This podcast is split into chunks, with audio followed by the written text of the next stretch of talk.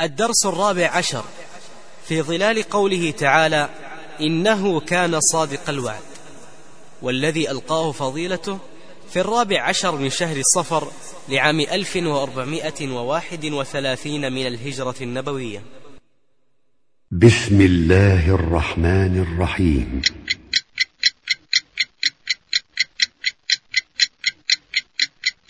صدى التقوى بالرياض تقدم. واذكر في الكتاب إسماعيل إنه كان صادق الوعد وكان رسولا نبيا. الوقت والانضباط بالوقت والانضباط بالمواعيد مدار النجاح في الدنيا والآخرة. إنه كان صادق الوعد. كم رأيت وشاهدت أناس يواعدون ويتأخرون ربع ساعة ونصف ساعة؟ والله ما يعتذرون يا أخوان. صادق الوعد. صادق الوعد. وحتى بعضهم أبحث عن السبب فإذا لا يوجد سبب أصلا يقول إيش يضرك إذا تأخرنا قامت القيامة إذا تأخرنا ربع ساعة ونصف ساعة. يقول موعدي معك الساعة الخامسة وسآتي في السادسة. فإن لم آتي في السابعة فاذهب في الثامنة. ما شاء الله ما قصرت. صادق الوعد. صادق الوعد. فالتوازن والواقعية في إعطاء المواعيد تحديد الأهداف مع سموها ترتيب الأولويات إن لم ترتب الأولويات ستضطر إلى أن تتخلف عن بعض المواعيد. فتجد بالتلفون ضرب التلفون على الأخ الذي وعدناه قالت اسمح لي سنضطر نتأخر ضرورة. لن نتأخر كثيرا. قال سنتأخر خمس دقائق. فناس من المعنى ضحكوا عليه. قالوا مسكينا. تتصل بالتلفون تعتذر عن خمس دقائق. قال نعم أعتذر ولو دقيقة واحدة. صادق الوعد صادق الوعد. هذا الرجل يا أخوان ذكي ونشيط وماهر. لكن وجدته فشل في كثير من أمور حياته مع جديته لماذا؟ لماذا؟ لماذا؟ لأنه يرى أنه ما في استراتيجيات في الحياة بل يقول حتى ما في إلا ردود أفعال فضاع عمره بدون أن يستفيد ما دامت هذه نظريته والحل الانضباط في العبادات فهي من أهم ما يضبط المواعيد إذا انضبطت في العبادات في الصلوات في الصيام في غيرها تساعدك بدقة على ضبط مواعيدك في شؤون أمور الحياة. لا تعطي موعدا لا تقدر عليه. اعتذر. أن تعتذر ابتداء أفضل من أن تعتذر انتهاء. صادق الوعد. صادق الوعد. الشيخ ابن عثيمين رحمه الله كان يعطي الموعد بعد سنة يعطي مواعيد إلى سنة. صادق الوعد. صادق الوعد. فكل دقيقة تخلفت عن العمل بدون عذر مقبول شرعا فهو مال حرام أو أقل أحوال من المتشابه. كم جاءتني من الأسئلة في التوقيع في دفتر الحضور المدرسين كذبا. يا ويل الذي ينضبط يصبح مثلا سخرية لزملائه. لو وضع الساعة التي جاء بها.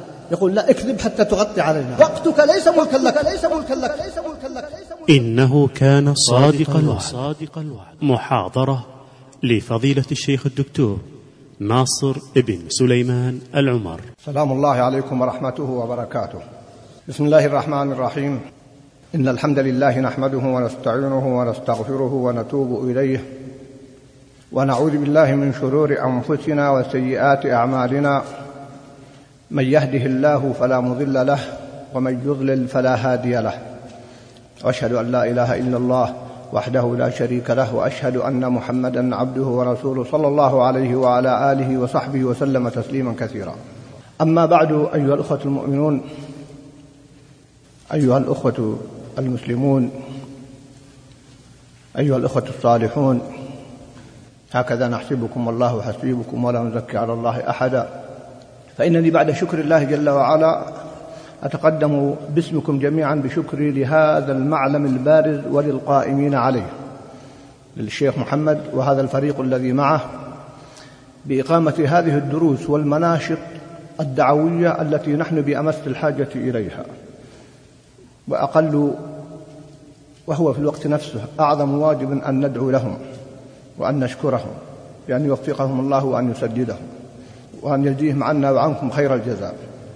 أخوة الكرام الموضوع كما قرأتم وأعلن الشيخ إنه كان صادق الوعد. حديثي اليوم سيكون عن المواعيد وعن ضبط المواعيد وعن الدقة فيها. ولن أتحدث إلا عرضا عن الوقت وأهمية الوقت وكيف يستثمر الوقت. لأن أيضا لأن الوقت المتاح لا يسمح بذلك ولأنني سبق أن ألقيت هذا الموضوع قبل ثمانية أو تسعة عشر عاما في مكة المكرمة في المعهد العلمي بعنوان الثروة المهدرة. والشريط موجود وموجود في موقع المسلم.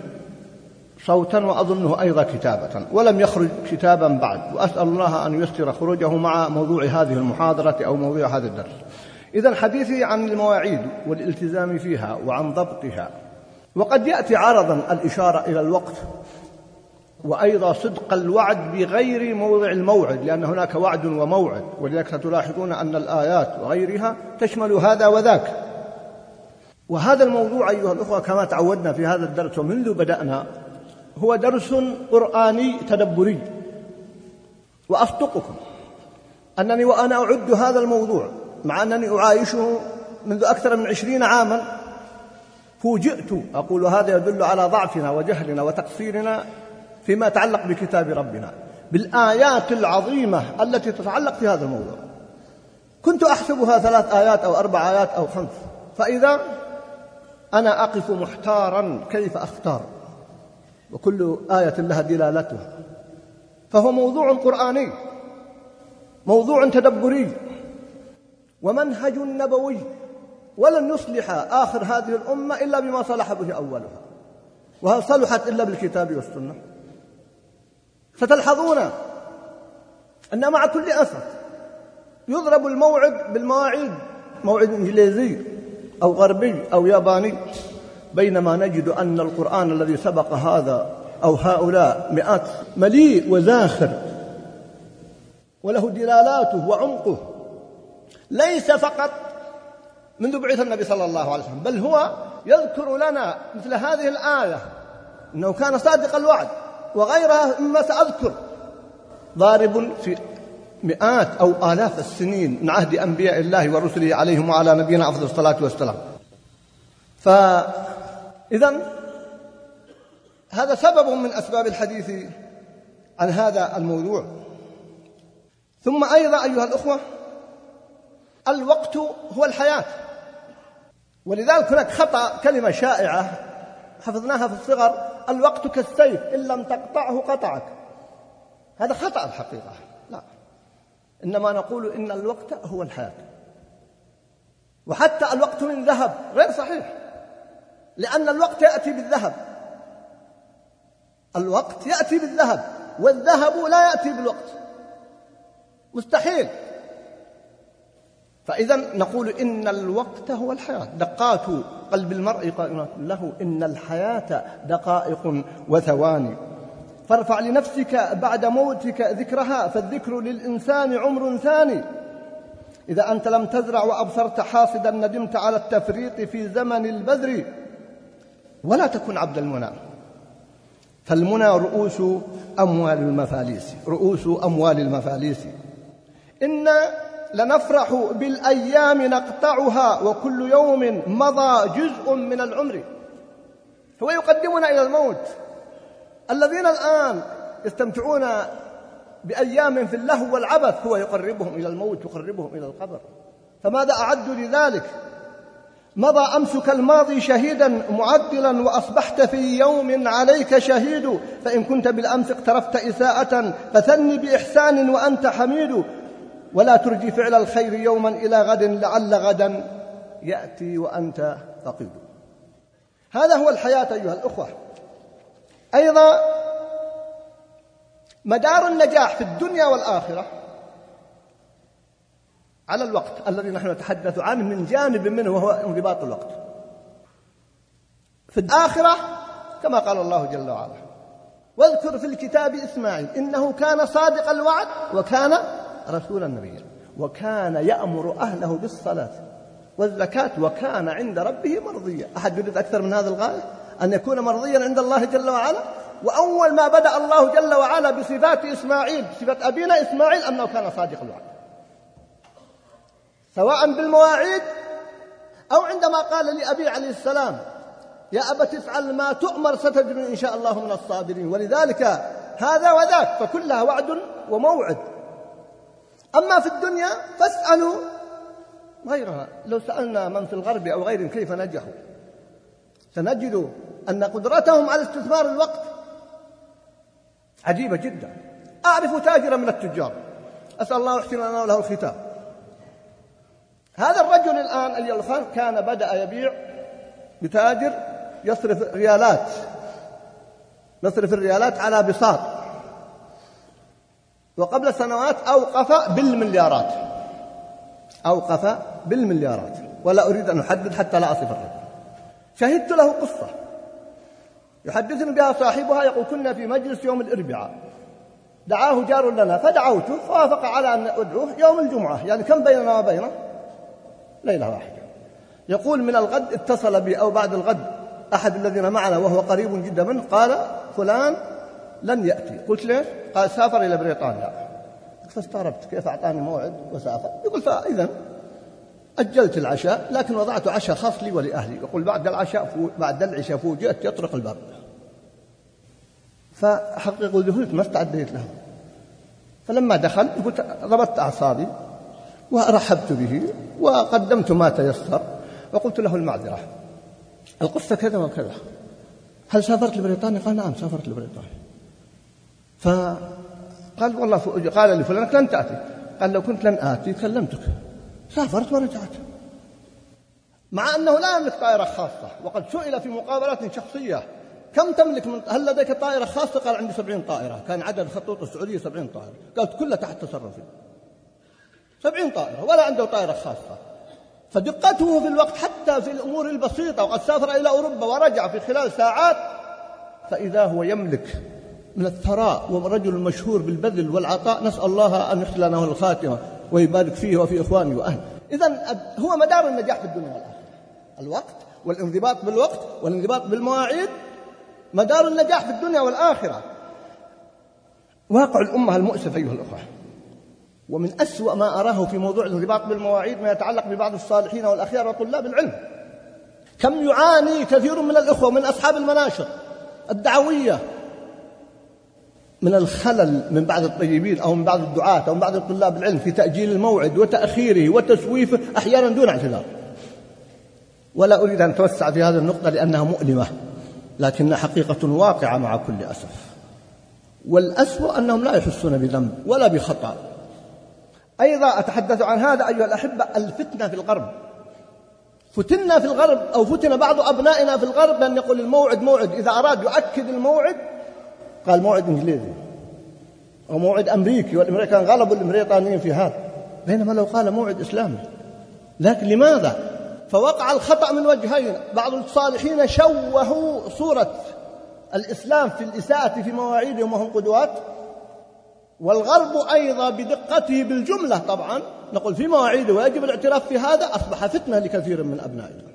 حتى أصبح مضرب المثل في الدقة في الارتباط بالمواعيد. بينما لو رجعنا ولذلك جئت أتحدث هذا اليوم أولئك الذين هدى الله فبهداه مقتدر.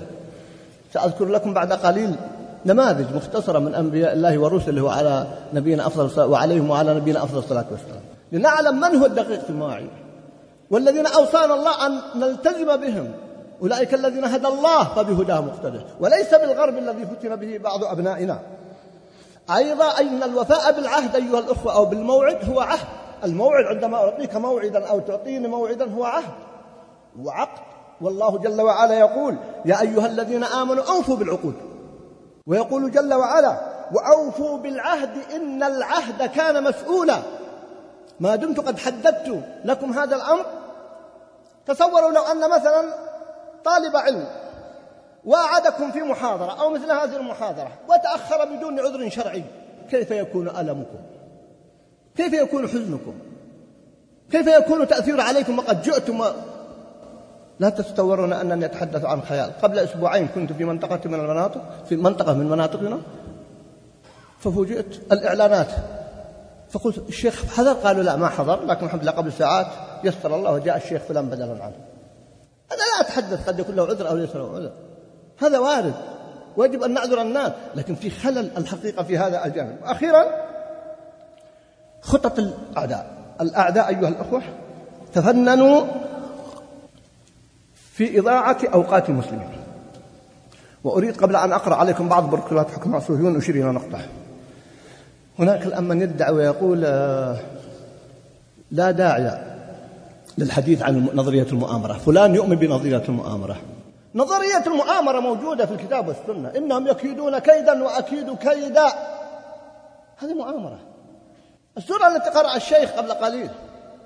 فيها الإشارة إلى ذلك. ماذا فعل الله بكيدهم ومكرهم ومؤامراتهم؟ ويمكرون يمكر الله.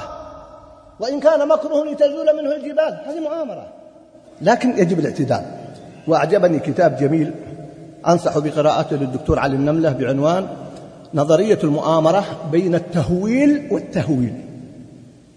فلا نهول نظرية المؤامرة وكأننا دمى في أصابع الأعداء كما يكون جهاز الكمبيوتر بين يدي مشغله. لا ولا نتساهل فيها أو ننكرها. البعض يقول لا أبدا ما في نظرية مؤامرة. إذا أرادوا أن يسبوا إنسانا قالوا إنه يؤمن بنظرية المؤامرة. العقول الصحيحة تؤمن بنظرية المؤامرة. وجاء رجل من أقصى المدينة يسعى. قال يا موسى إن الملأ يأتمرون. هذه مؤامرة. الآيات كثيرة جدا في نظرية المؤامرة. فأنصح بقراءة هذا الكتاب. ما الذي قصدته هنا؟ بروتوكولات حكماء صهيون في رقم البروتوكول الثالث عشر قالوا لا بد أن نضع أهدافا ووسائل لإشغال الشعوب الإسلامية وإضاعة أوقاتهم بأنواع شتى من الملاهي والألعاب ومجديات الفراغ والمجامع العامة وهلم جرا ثم ذكروا لأني سأختصر ذكروا دليلا. سأذكر لكم قصة محزنة حقيقة أقول لكم محزنة كنت بالأمس واقف عند في فندق عند الكوانتر ما اسمحوا لي بالعبارة يعني عند الاستقبال. فإذا أنا أسمع ما حبيت أنظر. فإذا يقول في الليل نعم. وقد كان الهجوم على أهبة الاستعداد والدفاع قد أعد عدته. وقائد الفريق أنا تصورت أنا مع الحوثيين أو أنا في فلسطين أو في العراق مواجهة أعداء وبدأ يصف الفريق والاستعداد والهجوم والقادة. ويجب أن يكون فإذا هو فريق كورة النهاية مع كل أسف. أنا ما لست ضد اللعب إذا كان منضبطا. لكن هذا الذي جعل أبناءنا يتعلقون بهذه الكرة لما يهول الأمور وتأتي العقود. اللاعب بعشرة ملايين هذا إذا كان من أبنائنا أما مع الأسر إذا كان من الغرب يصل إلى 20 مليون أو 30 مليون. لمن؟ ما لا يأخذه راتب ولا أكبر مسؤول. كمكافأة أو راتب. تعلق إذا هم ينفذون بروتوكولات حكم صهيون حقيقة. وأخرج وألزك وتجد. رأيتهم في في مكة. وسبقا قلت هذا. في الفنادق في أغلب تخرج وتخرج هذا إذا كان الأخف. فالكرة موجودة في الليل في النهار في آخر الليل. والشاشات تنقل الكرة. قنوات فضائية متخصصة. كم كم عدد القنوات الفضائية التي تنقل الكرة؟ ومع ذلك صارت الكرة أخف النفس أما بقية القنوات الهابطة وغيرها إذا نجح هؤلاء الحقيقة في الكيد للأمة. فلذلك جئنا نتحدث عن هذا الموضوع أيها الأحبة. مدخل للموضوع. أولا سمة الناجحين أيها الأحبة سمة الناجحين وأنتم منهم سمو في الأهداف وترتيب للأولويات وضبط للوقت. لا يمكن أن يتحقق النجاح لأي فرد دنيا أو أخرى إلا بهذه الضوابط الثلاثة. سمو بالأهداف يكون همته عالية وأهدافه عالية وترتيب للأولويات وضبط للوقت. هناك أيضا أمران. هذه كلها مدخل للموضوع. والموضوع مترابط. هناك أيها الأخوة أهمية الموعد وأهمية الوعد. ما الفرق؟ الموعد قد يختلف أنك تعطي موعدا لشخص. أو لمحاضرة. خذوا مثال. أنا أعطيت موعد اليوم لهذا المسجد. هذا موعد. وقد أعطي موعدا لفرد في الغد. هذا موعد يتفاوت الأمر. فالبعض أحيانا يخطئ لتفاوت أهمية الموعدين. قد يهتم بالأول ولا يهتم بالثاني. لكنه نسي الجانب الثاني وهو الوعد. وأن الوعد مقدس. سواء كان وعدا كبيرا أو لموعد كبير أو صغير. ولذلك قال الله جل وعلا عن إسماعيل إنه كان صادق. الوعد قيل إنه جلس ثلاثة أيام ينتظر شخصا وعده. وذكر المفسرون أقوال عن إسماعيل عليه وعلى نبينا أفضل الصلاة والسلام. أقول هذا لماذا؟ مع أن بعض اسمحوا لي تداخل بعض الكلام أو التكرار لأني قصدت هذا من أجل تأكيده. تجد أن البعض منا قد يتساهل في بعض المواعيد بالذات أن يواعد أهله أو زوجته أو غير ذلك. هذه سهلة التساهل فيها.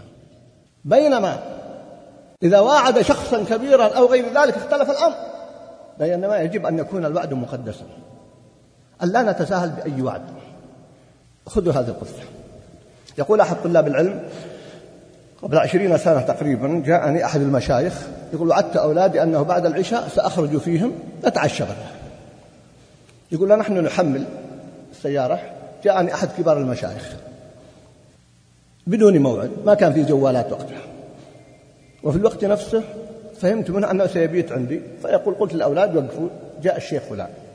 ما أمامي خيار يعني. فيقول جلست مع الشيخ. فقال أراك كأنك لك مشوار؟ قال نعم والله عندي مشوار لكن ارتاح قال لا أنا ما أريد شيء أنا متعب أريد أنام. فقط أريد أرتاح. يقول قلت له إذا سأطلب منك طلب. قال تفضل. قال قل لي أنت قل لي الآن اذهب أخرج بأولادك. قال اذهب أخرج بأولادك. له غرض هو. مهم جدا انتبهوا له. يقول ذهبت لأولادي أتيت له يقول بالضيافة كان يريد ضيافة بسيطة يقول ما يحتاج متعب يريد ينام جاي من سفر بعيد. وهيأت له الغرفة للنوم وقلت لأولادي اركبوا. قالوا كيف نركب والشيخ عندك؟ قال الشيخ أصر إلا أني أخرج فيكم. يقول ذهبنا. يقول بعد قرابة ستة عشر عاما أطفالي أصبحوا رجالا. يقول يقول لي أحد أبنائي يا أبي تعرف ليش أنا أحب الشيخ فلان؟ قال لا ما أدري. قال تذكر عندما كنا صغارا أنه جاء ونزلتنا. بعدين الشيخ أصر لنا كنتينا قال أحبيت من ذاك اليوم. حقيقة لا نتساهل في الوعد الأطفال. ما ينسون يذكرون. يقول ذكر بعد أكثر من 15 سنة.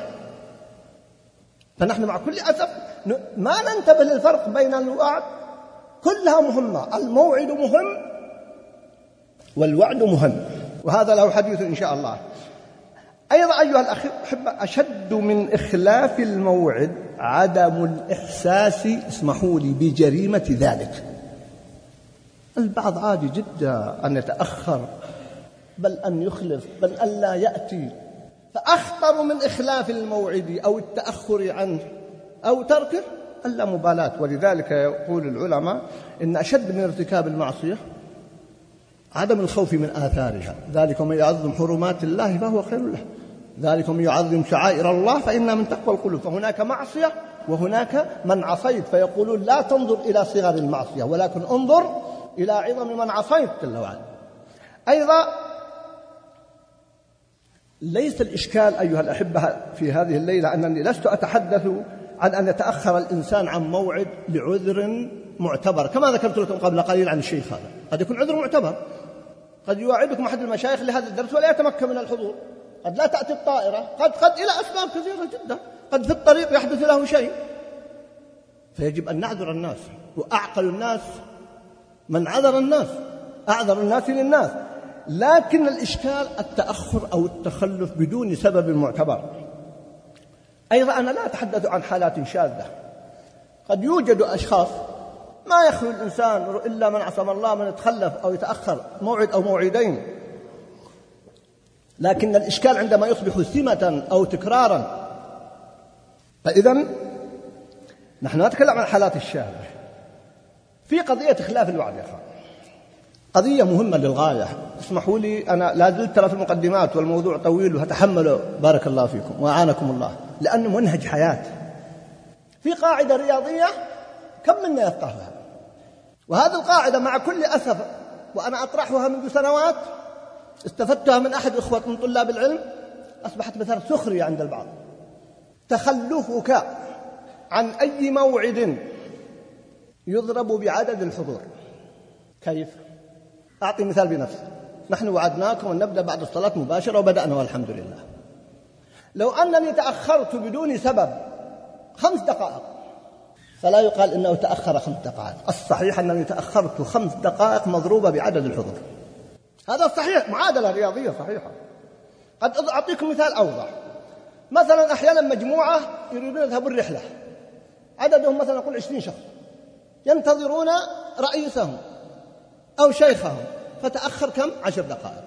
طبعا أحيانا أدب يسكتون. طبعا لن يتحركوا حتى يأتي. أليس كذلك؟ الحقيقة هو لم يتأخر عشر دقائق. إنما تأخر عشر دقائق مضروبة بعدد العشرين. ليش؟ لأن كل واحد يقول أنا لو علمت أنك ستتأخر عشر دقائق هذا يقول والدتي قالت أوصلني لهذا المشوار.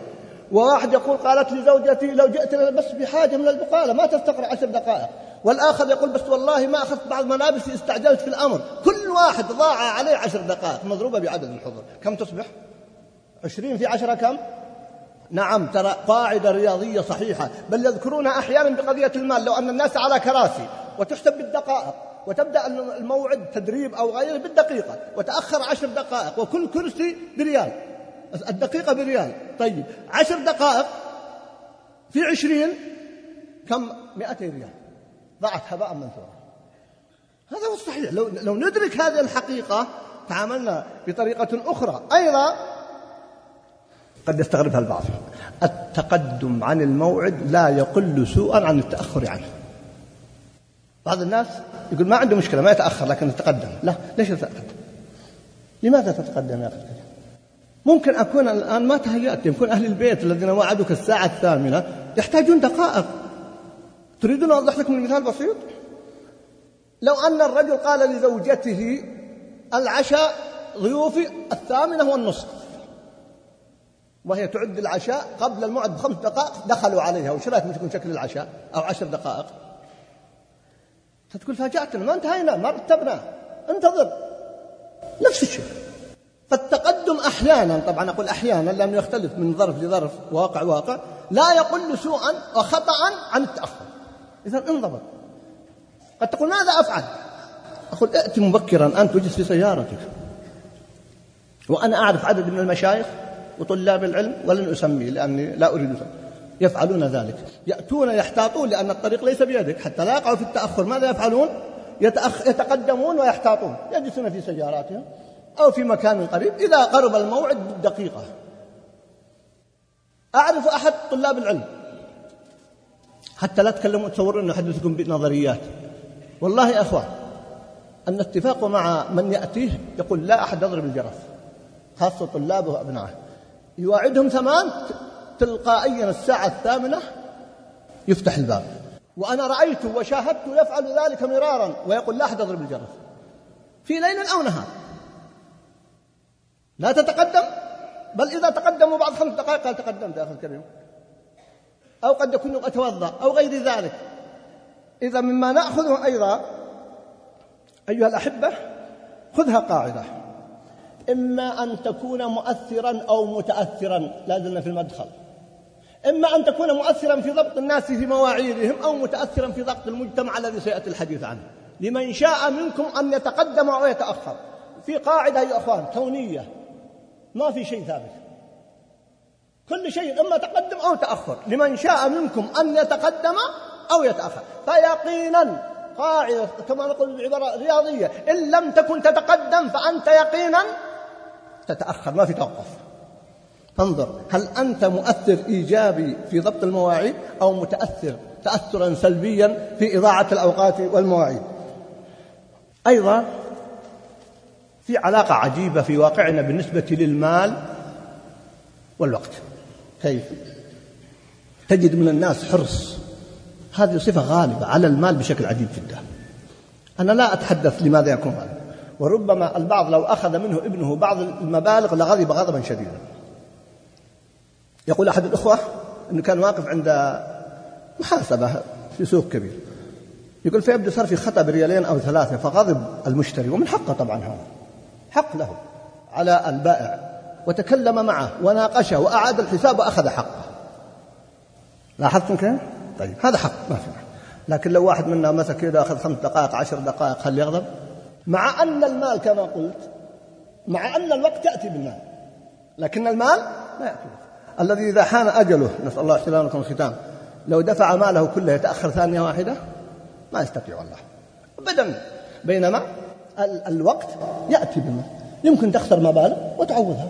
كثير من الناس خسروا ونجحوا بعد ذلك. استثمروا الوقت استثمارا إيجابيا فنجحوا.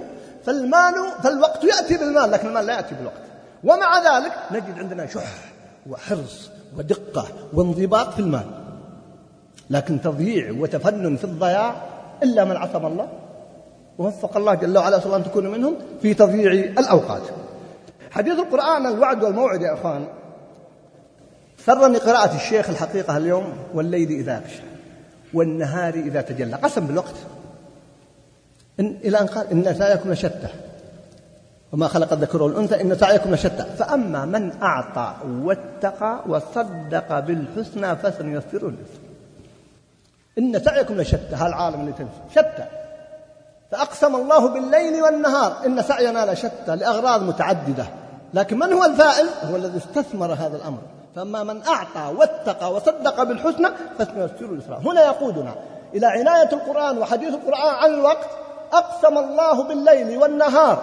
وبأطراف الليل والنهار أقسم بالفجر والضحى والعصر كلها أقسم الله جل وعلا قال العلماء إن الله لا يقسم بشيء إلا دليل على علو شأنه وعظمه. أيضا من حديث القرآن إن الله لا يخلف الميعاد. وعد الله؟ لا يخلف الله وعده. فإذا جاء أجلهم لا يستأخرون ساعة ولا يستقدمون. والساعة هي لحظة من الزمن قد تكون ثانية. كل دقة في الوعد. موسى عليه السلام العنوان عن إسماعيل عليه السلام أبونا عليه السلام. لكن كانت نص مباشر إنه كان صادق الوعد. لكن عجيب من أكثر من تحدث عنهم الأنبياء عنهم القرآن في مواعيدهم ودقتها موسى عليه السلام. سأذكر لكم بعض الآيات وأعلق عليها. يقول الله جل وعلا ثم جئت على قدري يا موسى. قال بعض المفسرين أي على موعدي. على أن تأجرني ثمان حجج.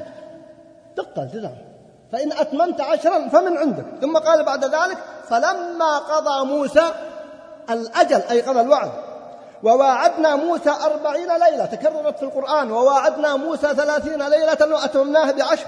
ولما جاء موسى لميقاتنا للوقت المحدد له وكلمه ربه فاجعل حتى فرعون عنده استعداد ينضبط مع موسى فاجعل بيننا وبينك موعدا لا نخلفه نحن. ولا أنت مكانا سوى قال موعدكم يوم الزينة. ما يكفي. لابد من التحديد. اليوم طويل. وأن يحشر الناس ضحى. ما كان عندهم ساعات. انظروا كيف دقة التحديد. فحدد لهم يوم الزينة ثم أيضا حدد جزءا من الوقت.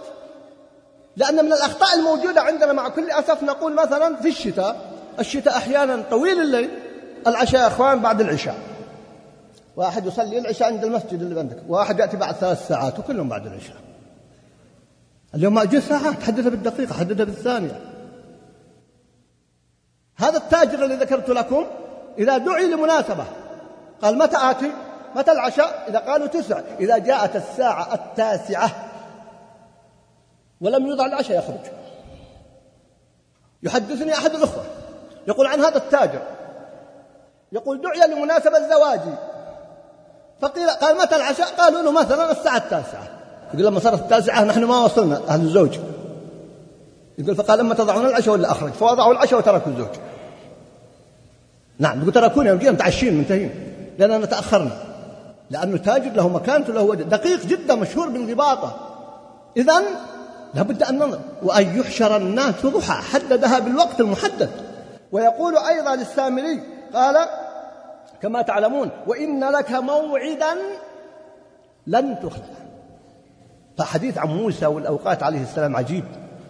أيضا صالح يقول قال فعقروها فقال تمتعوا في داركم ثلاثة أيام. ذلك وعد غير مكتوب وعد دقيق حتى في العذاب فيه موعد. ولوط عليه السلام فأسري يقول الله جل وعلا له فأسري بأهلك بقطع من الليل. ويقول إن موعدهم الصبح. يقول له الملائكة أليس الصبح بقريب؟ تحديد أيضا جزئي بالصبح بموعد الصبح. والنبي صلى الله عليه وسلم يقول له الله جل وعلا لقد كان لكم في رسول الله أسوة حسنة وكان النبي صلى الله عليه وسلم يعنى بالمواعيد بل ثبت بل ورد. عند الترمذي وغيره أنه كان دقيقا في مواعيده علي بأبي وأمي صلى الله عليه وسلم قبل البعثة. قبل البعثة كان مشهورا بدقة مواعيده صلى الله عليه وسلم. أما بعد البعثة فأمر السنة ظاهرة بل جعل أن إخلاف الوعد والموعد من من صفات المنافقين. وإذا وعد أخلف. ومن السنة لا تزول قدم عبد يوم القيامة حتى يسأل عن أربع عن عمره فيما أفناه وعن شبابه فيما أبلاه. فهل استعددنا لذلك؟ أما السلف والحديث عنهم ودقة مواعيدهم وانضباطهم واستثمار أوقاتهم في الحقيقة لا يتسع الوقت لها. ومن الأحاديث العظيمة في هذا نعمتان مغبون فيهما كثير من الناس وهو حديث صحيح الصحة والفراغ. طيب أركان الإسلام. هل تعلمون وأنتم قطعا تعلمون؟ لكنهم باب التذكير. السؤال قد يكون باب الاستفهام للتقرير. أن كل أركان الإسلام مرتبطة بالموعد مرتبطة بالوقت. الشهادتان. أحيانا تنفع الشهادة وأحيانا ما تنفع. آه قال آمنت أنه لا إله إلا الذي آمنت به بنو إسرائيل وأنا من المسلمين.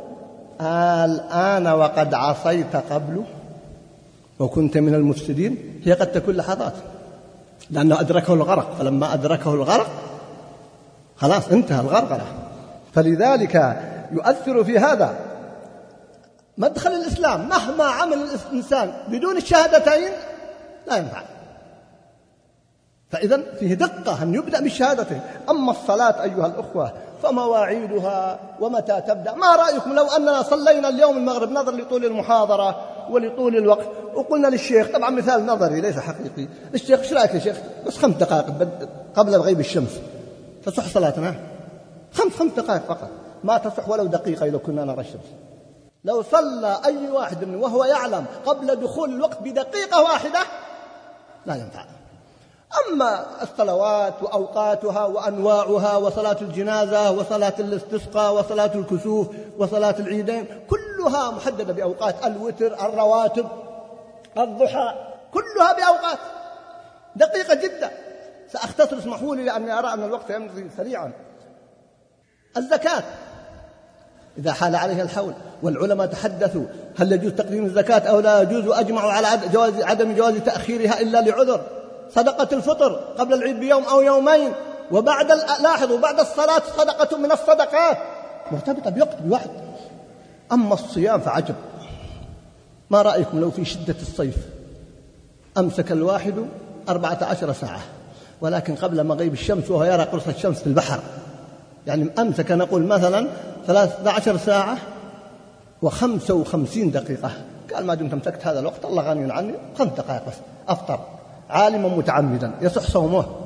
أبدا ما نقول فقد ذهب عليه الصوم إن لم يكن بعذر شرعي بل يأثم. ولا يكفيه صيام الدهر وإن صامه خمس دقائق من أربعة عشر ساعة. والله لو كان دقيقة واحدة ما دام يرى قرص الشمس ولو دقيقة واحدة. عجيب هذا الصيام أيها الأخوان. يقول النبي صلى الله عليه وسلم إن ابن أم مك... إن بلال يؤذن بليل. ولكن أمسكوا إذا أذن ابن أم مكتوم. تعلمون كيف بين ابن مكتوم وبلال رضي الله عنهما؟ يقول الراوي ما بينهما كانوا يؤذنون فوق السطوح ما عندهم ميكروفونات قال ما بينهما إلا أن ينزل هذا ويصعد هذا. هذا يقول عن النبي صلى الله عليه وسلم يؤذن بليل وهذا يؤذن بنهار أمسكوا هنا ولا تمسكون هنا. تربية بدقة. أما الحج فكله عجيب. الحج أشهر معلومات. يوم التروية له يوم عرفة له يوم ليلة مزدلفة ليلة يوم أيام التشريق يوم العيد محددة بأيام. لو أحد فاته يوم عرفة ما ينفعه ولو أدرك من عرفة خمس دقائق صح حجه. اثنان. ينزلان مع طريق الهدى. قبل الفجر. أحدهما استطاع أن يدخل عرفة قبل خروج الفجر يوم العيد بعشر دقائق. الآخر دخل مع الأذان. هذا أصبح حاجا وهذا لا يصح. حج إنما يقضيها ويحل بعمرة. خمس دقائق عشر دقائق. من الطرائف قرأت في جريدة من الجرائد مقابلة مع أحد أمراء مكة. توفي عفى الله عنه عنه. قديمة.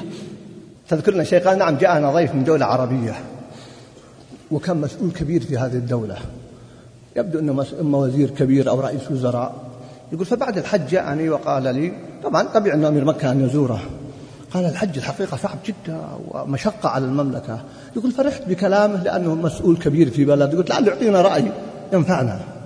قلت هل يمكن تساعدنا في رأي ينفعنا نخفف من هذا الزحام؟ قال نعم ليش ما تقسم الحج قسمين؟ يعني ناس في الصيف وفي الشتاء. يقول ما ملكت إلا أنا أبتسم. خلاص. يتكلم من جد ما يمزح يتكلم من جد. بل ذكرت إحدى الصحف أن شركة سويدية درست أرسلت لها تقارير عن الصعود العرفة والنزول وهو من أشد ما يحدث في الحج. طبعا ما يستطيعون يأتون يدخلون مكة لأنهم كفار. فدرسوها وقرروا أفضل أن تكون يوم عرفة ثلاثة أيام حتى تمشي السيارات براحة وترجع براحة. الحج دقيق ضبط مواعيد إتقان كل عمل فيه رمي الجمار. النبي صلى الله عليه وسلم يقول هل زالت الشمس وهو يظلل؟ شدة الشمس وهو الرحيم بأمته صلى الله عليه وسلم. وما خير بين أمرين إلا اختار أيسرهما ما لم يكن إثما. هل زالت الشمس؟ هل زالت الشمس؟ فإذا قال لا أسرع قد يكون ما بين سؤاله ولا يرمي وسؤاله ويرمي خمس دقائق. هذا هو الإسلام أيها الأخوة. أيضا الآيات الكونية. إن في خلق السماوات والأرض واختلاف الليل والنهار لآيات لأولي الألباب. الشمس. سبحان الله. هل نستطيع الآن؟ طبعا المتخصصين بالتقويم. هل يستطيعون يحددوا لنا متى ستشرق الشمس وتزول وتغرب بعد عشرين سنة؟ يستطيعون ولا ما يستطيعون؟ يستطيعون. نعم. بدقة متناهية. معروف أنها على حسب الأبراج. ما أقول الميلادي. الأبراج ما تتأخر ولا دقيقة. حكمة آية من الله. تعالى القمر والقمر قدرناه منازل وربط الله جل وعلا به كثير من الأحكام. في الصيام وفي الحج. نعم بين الله جل وعلا عن الأهلة يسألونك عن الأهلة قل هي مواقيت. مواقيت الذي جئنا نتحدث عنه الهلال مواقيت. بل حتى متى ينصرف الناس ليلة المزدلفة تقول هل غاب القمر؟ فتسأل أسماء رضي الله عنها. فإذا غاب القمر مشت. لأنه ثابت أن ليلة مزدلفة يختلف الأمر وهكذا. فحقيقة هذه دقة يعلمنا الله جل وعلا والنجوم وغيرها والليل والنهار ولذلك حتى قيام الساعة في ذلك. ما هي الإيثار الإيجابية للالتزام بالمواعيد؟ أولا أنه تحقيق للعبودية التزامك بالموعد يا أخي الكريم لا تتصور أنه نفلا بل هو واجب شرعي. وهو تحقيق للعبودية واستجابة لأمر الله جل وعلا بالوفاء بالعقود والعهود ونجاة من الإخلال بذلك. أيضا اقتداء بالنبي صلى الله عليه وسلم. ورسول الله الكرام أولئك الذين هدى الله فبهداه مقتدى دليل على الصدق وخروج من النفاق إنه كان صادق الوعد. والنبي صلى الله عليه وسلم يقول من علامات المنافقين وإذا حدث كذب وإذا وعد أخلف. فمن كانت فيه صفة من هذه الصفات فهو في شعبة من شعب النفاق. أيضا أنه دليل على علو الهمة والإنجاز. دليل على احترام الآخرين وتقديرهم. لأن تأخري عن الموعد بدون عذر معتبر يعتبر استهتارا بحقوق الآخرين وبأوقاتهم وبمشاغلهم. ووفائي بالعهد والوعد دليل على احترامك للناس وتقديرهم. دليل على القدوة الحسنة. أيضا يقول علماء النفس إن الشخص الدقيق في المواعيد له علاقة بكمال شخصيته. واستقرارها وسلامتها من العقد والأمراض النفسية. معناه مقلوبة إذا كان يتساهل في حقوق الآخرين. والانضباط قد يكون جبليا وقد يكون مكتسبا. فيه أحد الأخوة من طلاب العلم المعروفين كنا يوم في مجلس قريبة القصة قبل سنة قليل هذا الأخ مضرب المثل في الالتزام بالمواعيد. عمرها الآن فوق الخمسين. مضرب المثل. والذين يعرفون يضربون به المثل. فدخل علينا أحد المشايخ. يقول الأخ أن هذا الشيخ قام يسلم عليه قال هذا درسني بالأولى متوسطة. يعني كم يكون عمر الإنسان لما يكون في الأولى متوسط؟ يعني 13 سنة. فلما سلم على الشيخ ونحن نسمع قال ما أنسى لك موقف في حياتي أبدا. وبدأ الشيخ يكمل السلام. فجلس على أعصابه يقول اللهم سلم سلم. هذا شيخي ما أدري بيشهد لي ولا علي. فلما خلص قال يا شيخ وش المشهد اللي شفته؟ قال عندما كنا في أولى متوسط وأنا أدرسكم المادة الفلانية. تذكر قال نعم أذكر. قال أنت زملائك؟ قلتوا لي نريد تأتي في العصر. تدرسنا شيخ المادة. المادة كانت صعبة جدا. فقلت تحضرون ولا ما تحضرون؟ قلت نحضر. قلت ما تضيعون وقتي؟ قلتم ما نضيع وقتك. يقول جاءت بعد العصر من كل زملائك ما حضر إلا أنت. قال الحمد لله. اللهم سلم سلم يا شيخ. فهو في أولى متوسط كان دقيقا في مواعيده وهو طفل. طفل يعني لو تأخر صغير. ما بلغ الحلم.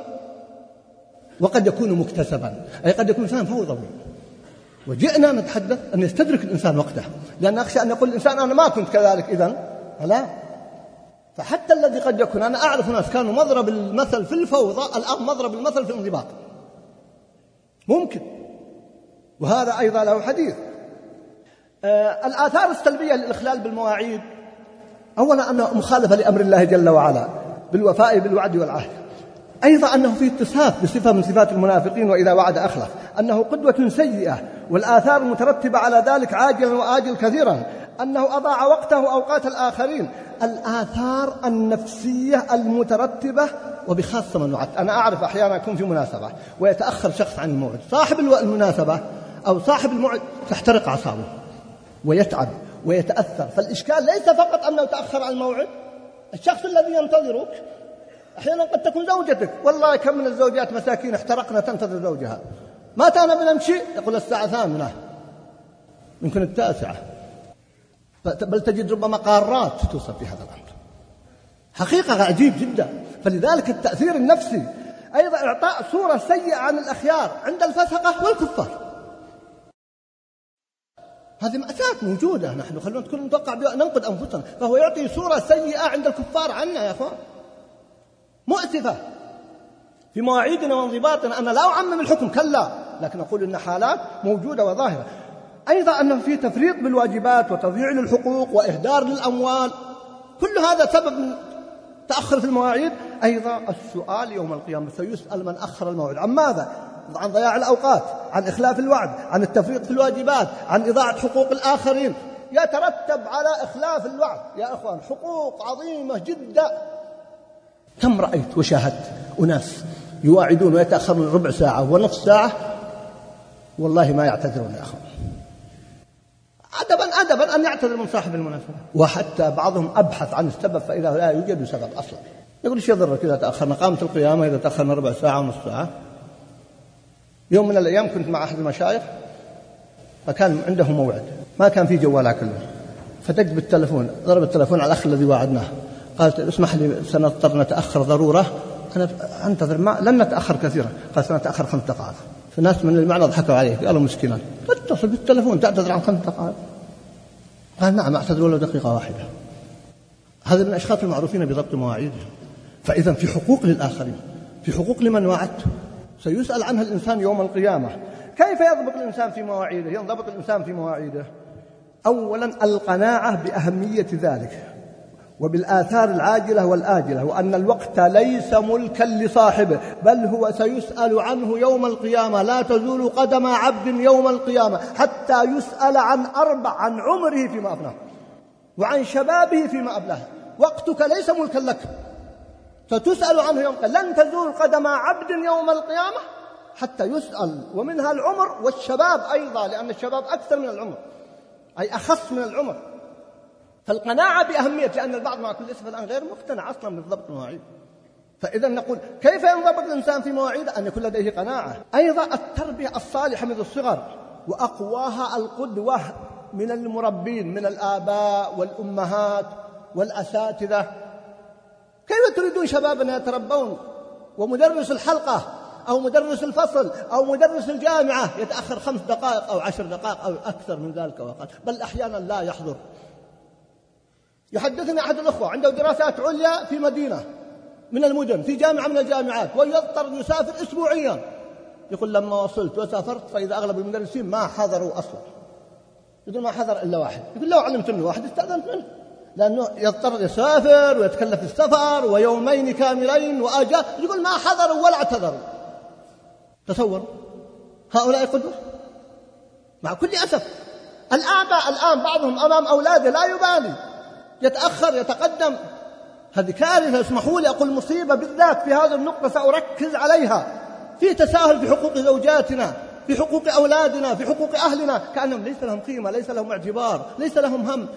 تواعد الساعة السفر الساعة الثالثة يمشي الرابعة أو الخامسة وكأن شيئا لم يكن. ثالثا الواقعية. لابد نكون واقعيين في إعطاء المواعيد. والتفريق بين الأمور اللي فيها مرونة والأمور التي ليس فيها مجال ومرونة. فرق بين هذا وذاك. إن لربك عليك حقا ولنفسك عليك حقا الحديث كما تعلمون حديث سلمان وأبي الدرداء رضي الله عنهما. فالتوازن والواقعية في إعطاء المواعيد. تحديد الأهداف مع سموها. ترتيب الأولويات. إن لم ترتب الأولويات ستضطر إلى أن تتخلف عن بعض المواعيد. رسم الاستراتيجيات في الحياة. ويؤسفني أني سمعته من بعض طلاب العلم. وإن كان أيضا هو طالب علم وتخصص آخر مدني. لا أريد أصل يقول ليس في الإسلام استراتيجيات. هذا الرجل يا أخوان ذكي ونشيط وماهر لكن وجدته فشل في كثير من أمور حياته مع جديته لأنه يرى أنه ما في استراتيجيات في الحياة. بل يقول حتى ما في ردود أفعال. فضاع عمره بدون أن يستفيد ما دامت هذه نظريته. أيضا وجود الرفقة المعينة على ذلك الانضباط في العبادات فهي من أهم ما يضبط المواعيد. إذا انضبطت في العبادات في الصلوات في الصيام في غيرها تساعدك بدقة على ضبط مواعيدك في شؤون أمور الحياة. أيضا اختيار شخص يساعدك خاصة من طلاب العلم من المسؤولين من الوجهاء. أن يكون معك من يساعدك في ترتيب أوقاتك. قد يقال بلغة وإن كنت لا أحب هذه الكلمة سكرتير لكن نقول أمين لك. يسجل مواعيدك ويضبط مواعيدك يعينك على ذلك. إعطاء كل مهمة ما يناسبها من الوقت طولا أو قصرا. محاسبة النفس بين فترة وأخرى حاسبوا أنفسكم. اعمل إحصائية. أتمنى وأحب هذا النوع. اجلس مع نفسك. إنما أعظكم بواحدة أن تقوموا لله مثنى وفراد ثم تتفكر. خذ ورقة وسجل خلال سنة. كم وفيت من موعد وكم وقعت في إخلاف موعد. أسأل الله أن لا تجد شيئا في إخلاف الموعد. ستفاجأ أحيانا. هذا يساعدك على ضبط مواعيدك المستقبلية. عدم مما يعين على ضبط المواعيد. عدم الاستسلام لضغط المجتمع السلبي والأعراف الفاسدة. مجتمعنا بالجملة ومجتمع المسلمين عموما لا يبالي في ضبط الوقت إلا قلة من الناس. أصبح المنضبط نادر. الخضوع لهذا الأمر والاستسلام له خطير جدا. فعلى طالب العلم أو غيره على المسلم عموما الرجل المرأة عدم الاستسلام لضغط المجتمع. أيضا إقامة الدورات التي تعلم على الانضباط وخاصة في صفوف الدعاة والصالحين والأخيار من أمثالكم. أيضا ضع هامشا للفرق بين المواعيد وضع وقتا للاحتمالات المتوقعة والمفاجآت. لازم تضع شيء من هذا. لأنك قد تفاجأ بأشياء لا تعلمها. الطريق أحيانا فأنا جاء قادم إليكم لابد أحتاط حتى أصل ولا قد يوقفني الطريق لسبب من الأسباب. فوضع دائما حتى ما تكون حادا في تحديد الوقت. أي أن تضع احتمالات الوقت بالمجيء والذهاب. أيضا احذر ثم احذر. أن تفوض أحدا بأن يتخذ قرارا يخصك دون مراعاة لظروفك. هذا خطأ. بعض الناس يأتي مثلا مدير مكتبه أو سكرتيره ويضع له مواعيد دون أن يرجع إليه فيلغى الموعد. لا تعطي موعدا لا تقدر عليه. لا تعطي موعدا لا تقدر. اعتذر. أن تعتذر ابتداء أفضل من أن تعتذر انتهاء. وأخيرا مجاهدة النفس والصبر والإضطراد ومن والحذر من لا أستطيع مستحيل ويدخل في ذلك الدعاء والإستغفار والاستعانة بالله جل وعلا. إذا لم يكن عون من الله للفتى فأول ما يجني عليه اجتهاده. يقول أحد الأخوة المعروفين بدقة المواعيد يقول والله أحيانا أكون في الطريق وأكون حسبت الاحتمالات لكن عندما تعرفون الطرق الآن كالطرق السريعة هي اسمها السريعة صارت هي المصيبة. هي التي توقف الناس ولا تستطيع تخرج لا يمين ولا شمال. حقيقة.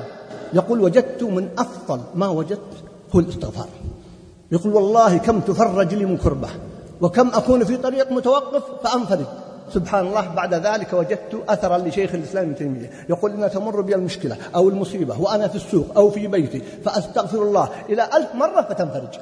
الاستغفار عجيب جدا يعينك في ذلك. أما أسباب إخلاف الموعد وإن كانت مقلوبة الكلمات التي ذكرتها تستطيع عدم الانضباط منها عدم إدراك خطورة إخلاف الوعد. وهذا يا إخوان مشكلة. عدم إدراك خطورة إخلاف الوعد في الشرع والعقل. لا ماذا أقول الشرع والعقل؟ لا في خلاف بين الشرع والعقل. لكن لما أقول في العقل حتى الكفار الذين لا يؤمنون بالشرع يدركون أهمية الانضباط في المواعيد. ولذلك نجحوا نجاحا في مجالات لم ينجح بعض المسلمين وأصبحنا عالة عليهم. حتى هذا المسجد الذي نحن فيه كثير ما هو فيه لم نصنعه في بلادنا. نشتريه من غيرنا. لماذا فازوا في هذا الأمر؟ لأنهم فعلا أدركوا أن الوقت اناء ووعاء لتحقيق مصلحة الدنيا. يعلمون ظاهرا من الحياة الدنيا. فأعطاهم الله على قدر نياتهم وعلى قدر أعمالهم. فاذا عدم إدراك خطورة إخلاف الوعد في الشرع والعقل سبب من أسباب إخلاف المواعيد. عدم تقدير قيمة الزمن والتفنن في إضاعته كما قلت في الكرة واللهو وغيرها. التربية السيئة وبالذات من القدوات والمربين وأركز مرة أخرى. أنت مسؤول أمام أولادك أمام زوجتك. الزوجة مسؤولة أيضا أن تكون قدوة أمام أولادها وأمام زوجها. البيئة الفاسدة الفاسدة وأصدقاء السوء. المجتمع الفوضوي وهذا يختلف عن البيئة الفاسدة. ليش؟ قد يكون مجتمع طيب خير لكنه مجتمع فوضوي. نعم وقد يكون مجتمعا خاصا أو عاما. هذا من أسباب إخلاف المواعيد. الاستسلام لضغط المجتمع. أكثر من ناقشته في موضوع. لماذا ما تلتزموا بالمواعيد؟ قال المجتمع ما يأتي معنا. قلت غير صحيح. غير صحيح. المشكلة فيكم وأنتم قدوة. ولأنكم انضبطتم لانضبط المجتمع. أيضا عدم تحديد الأهداف أو ترتيب الأولويات أو ضبط الأوقات. المثالية وعدم الواقعية أو عدم تقدير الأمور تقديرا صحيحا. نحن لا ندعو يا أخوان للمثالية. ندعو للواقعية للاتزان. تضع هامشا كما قلت لهذا الأمر. قد تحدث مفاجأة قد يتخلف الإنسان. لكن نعذر الناس. أيضا عدم تعاون الأهل والأسرة.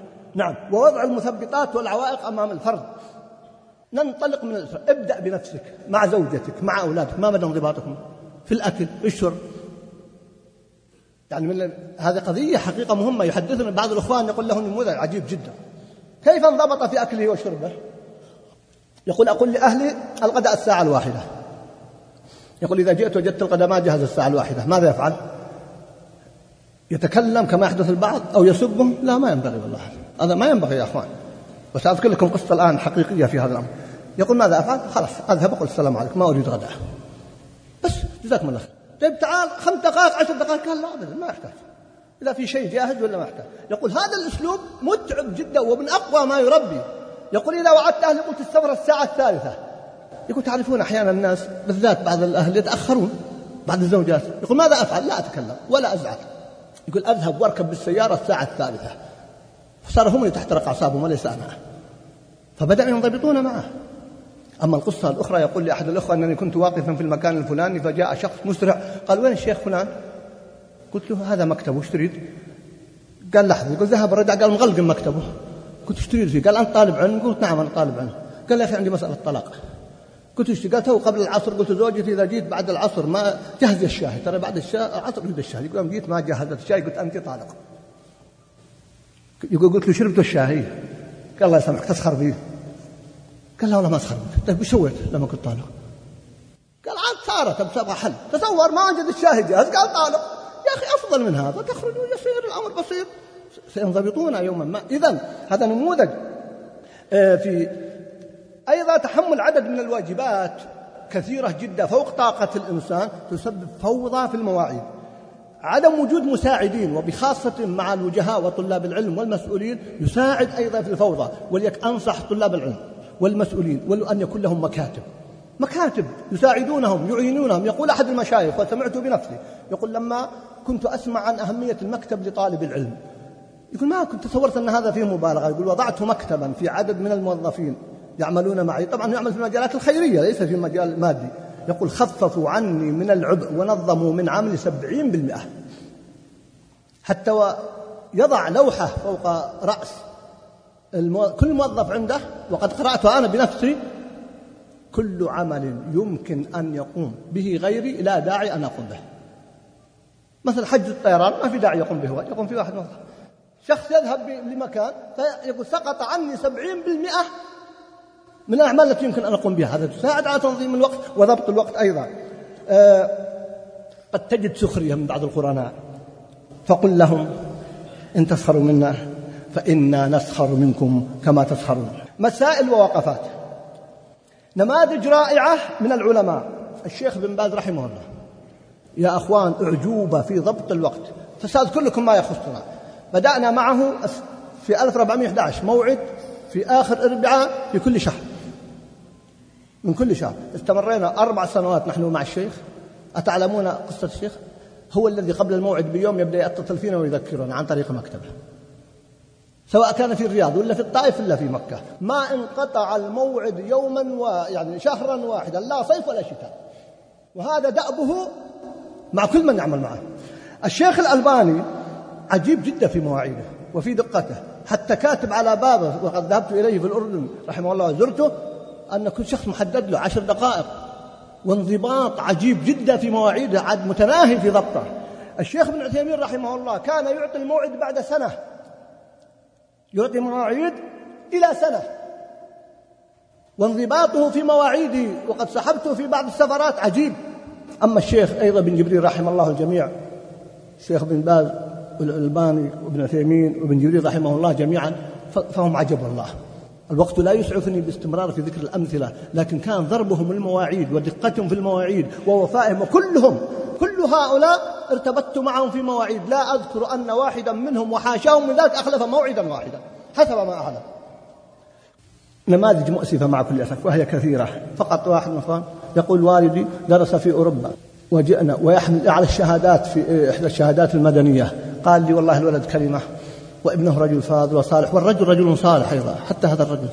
كذا عبارة. قال نظر لكثرة سفراتنا. يا ما فاتتنا الطائرات. يقول والله لا أحصي ما تفوتنا الطائرات يا والدي يا والدي أبدا. فيقول كم تصورون أثرها النفس علينا وعلى أخواني وعلى نفس أبي وعلى عمله. فهذه نماذج مؤسفة موجودة مع كل أسف. ضع خريطة لمواعيدك الثابتة والسنوية دور المرأة إما أن يكون سلبيا أو إيجابيا. فأنا أوجه حديثي للأخوات. أقول لكن دور عظيم في ضبط مواعيد أزواجكن. وللبنات في ضبط مواعيد آبائكن وأنتن تتحملن مسؤولية كبرى إيجابا أو سلبا. وأطالب الرجال أن يتعاملوا مع نسائهم بدقة وأن لا يعتبر المرأة مجرد أنها يواعدها ويخلفها ويتأخر عليها. حقيقة. حدثني أحد الأخوة يوم من الأيام يقول وعدت أمي بعد المستشفى. يقول نسيتها. قلت إذا نسيت أمك من بقي. قال والله نسيت أمك. نعم. يقول لما جيت بعد ساعتين قلت يما ذبحنا الثرى والله ثروات يمه أتعبتني. ويكذب بس يبغى يقول إيش أسوي؟ إيش أقول لامي؟ قالت لا يا وليد يقول والله جالسة في الشارع أكثر من ساعتين تنتظر. وأركز وأؤكد على دور المرأة وأهمية أثر وأهمية عملها ودورها في ضبط المواعيد مع أهلها وزوجها وأولادها وعائلتها والرجل كذلك. أيها الأخوة يجب أن نلتمس الأعذار لمن أخلف موعدا. فإن وجدنا عذرا فلعله عذر وأنت تلوم لا نستعجل فما ندري ماذا يحدث.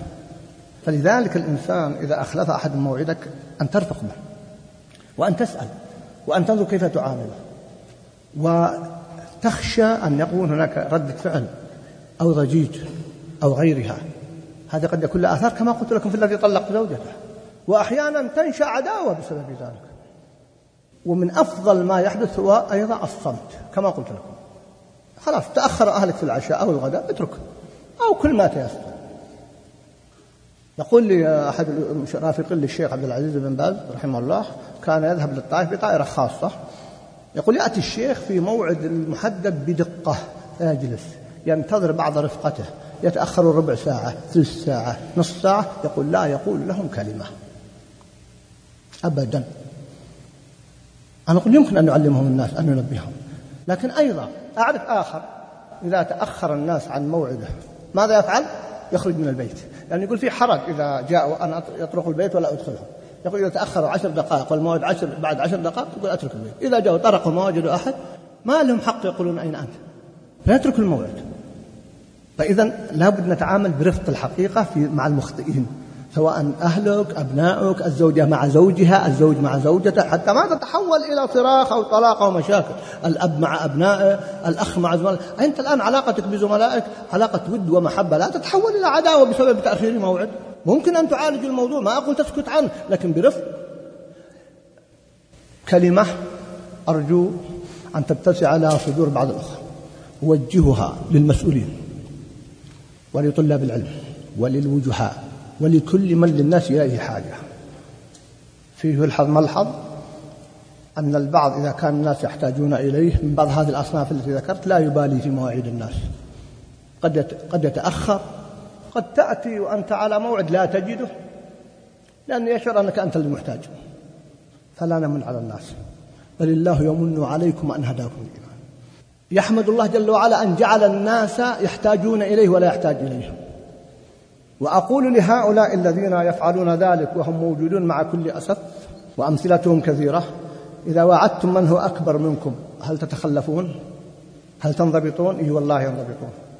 وإذا واعدوا من يحتاج إليهم ربما البعض تساهل أو تأخر أو ترك أو أوصى ابنائه قال إذا جاء قل غير موجود أو مكتبة. هذا باب خطير. فيه إخلاف للموعد وفيه حقيقة إذلام للناس وفيه كبر فيه صفات قبيحة جدا لا يليق بهذا الوجيه أو المسؤول أو العالم أو طالب العلم أو الداعية أن يفعل ذلك. فلنتق الله جل وعلا. وقريب منها الأب مع أبنائه. لأن أبنائه قد لا يستطيعون يقولون شيء. ما يبالي في إخلاف مواعيدهم. الزوج مع زوجته قد لا يبالي. لأن يشعر أن الزوجة ما تستطيع تفعل شيء. فهذا باب أقول اتقوا الله. بل يجب أن تكون اهتماماتنا بمن هو أقل منا سنا أو عملا أو دعوة أهم ممن هو أكبر. وأعرف بعض طلاب العلم من باب العدل والله أعرفهم أن إذا كان هناك موعد مع شخص ولو يكون شاب لا يعرفه يبدأ بالاتصال فيه من قبل يوم. هو الذي يتصل يعني عن طريق مكتبه أو المساعدين له. متى تأتي؟ ويصف له المكان. يقول وإذا وجدت أن مكتبي لم يصفوا بدقة عاتبتهم ولمتهم وأثرت عليهم. يجلسون قبل يوم أو يومين وهم يتصلون بهذا الشخص الذي قد يكون من أبسط الناس. لكنه قد يكون عظيم عند الله جل وعلا. فالاهتمام بهؤلاء الفقراء المساكين المحتاجين أصحاب الحاجة قد لا يكون فقير لكن صاحب حاجة. أن نعنى به ولا نتكبر عليه أو نتساهل فيه. لا. لماذا نحن نتعامل مع من أكبر منا جاها أو مالا أو غير ذلك معاملة خاصة ومن هو أقل في أمور الدنيا؟ لا أقصد في أمور الآخرة. قد يكون أعظم عند الله جل وعلا. تعامل آخر. هذا لا ينبغي الحقيقة. وقد يكون في شيء من الكبر. وقد يسلب الإنسان هذه النعمة فلنحمد الله. واحمد الله أن الله جعل الناس يحتاجون إليك ولا تحتاج إليه. أيضا ما أذكره هنا اليوم قبل المغرب جتني رسالة. تدري وش فيها؟ ولا في الطريق قبل أمشي. يقول ما هي أخبار مواعيد ووعود أوباما؟ فضحكت لها. قلت والله أنا أمس فاتح المجد قناة المجد وأنا في الفندق فإذا هو يعترف في خطاب الاتحاد بأنه ما استطاع ينفذ الوعود التي وعد بها. أصلا ما كنا نتوقع أن يفعل وهذا الكلام قلته قبل سنة. ارجعوا إلى كلامي قبل سنة. عندما عين واسمعوا ما قلته. لكن المعتب أن بعض طلاب العلم مع كل أسف الصالحين رفعوا أكبر منزلته وأعطوه. قلت هذا رجل في نظام. هذا رجل في نظام. بغض النظر عن شخصه. ولا نقول إنه والله هو اسوا من غيره. لا قد يكون في صفات شخصية من باب العدل. أحسن من غيره. قد تكون موجوده لكن هو رجل في نظام. فالوعود التي كثير منها تبخرت هذا ليس رايي هذا خطابه أمس بالاتحاد وهو أشهر خطاب يلقى في أمريكا سنويا اعترف بأنه لم ينفذ كثيرا من الوعود. ولا غرابة في ذلك. وأخيرا من هذه النقطة أيضا أصل فأقول قضايا يتساهل فيها الناس. مرة أخرى في تساهل في موضوع وكررتها وأقصد هذا وتعمدت الأهل العائلة. أتعرفون أيها الأخوة من هو الداعية الصادق؟ وطالب العلم الصادق الذي لعله يستحق ما وصف الله به إسماعيل عليه السلام أبونا إسماعيل إنه كان صادق الوعد. الذي تسأل عائلته قبل غيره وتقول ما مدى دقتي في المواعيد؟ ما مدى دقته في وعده؟ هذا هو الذي فعلا إذا وجدت أن منهم إجماعا لم يخالف موعدا لا لصغير ولا لكبير ولا لرجل ولا لأنثى فهنيئا له. لأن من التزم بهذا الأمر فهو لما سواها ألزم. وإلا فالتفريط كثير. أيضا الدروس والمحاضرات مع كل أسف في تفريط وتساهل وتأخر كما أشرت قبل قليل الدوام يا أخوة الكرام وأشده في المدارس. في باب الإجارة يقول الفقهاء هل للأجير أن يصلي الرواتب بدون إذن من استأجره أو لا؟ اختلفوا. بعضهم قال لا الرواتب يصليها الفريضة واجبة الرواتب يصليها أما النوافل فلا حتى يستأذنه الموظف أجير. سواء كان مدرس كان مدرسا أو موظفا انظروا ماذا يحدث الآن من تأخر. تأتي للدوام تسأل عن الموظف الذي انجز المعاملة بعد ساعة أو ساعتين أحيانا غير موجود ويخرج قبل الدوام. وتجلس ربما أشهر تبحث عن بعضهم لا تجده ويتواطأ بعضهم على الكذب في ذلك. كم جاءتني من الأسئلة في التوقيع في دفتر الحضور للمدرسين كذبا. ويا ويل الذي ينضبط. يصبح مسار سخرية لزملائه لو وضع الساعة التي جاء بها. يقول لا اكذب حتى تغطي علينا. هذه الحالات موجودة. ألا يعلم هؤلاء يا أخوانا الإجرة التي يأخذونها دون مقابل أنها حرام؟ وأقل أحوالها أنها متشابه ليش الناس يقولون نحن ما يستجاب دعاءنا؟ رب أشعث أغبر يمد يطيل السفر يمد يديه إلى السماء. يا رب يا رب. ومطعمه حرام ومشربه حرام وملبسه حرام وغذي بالحرام فأنا يستجاب له.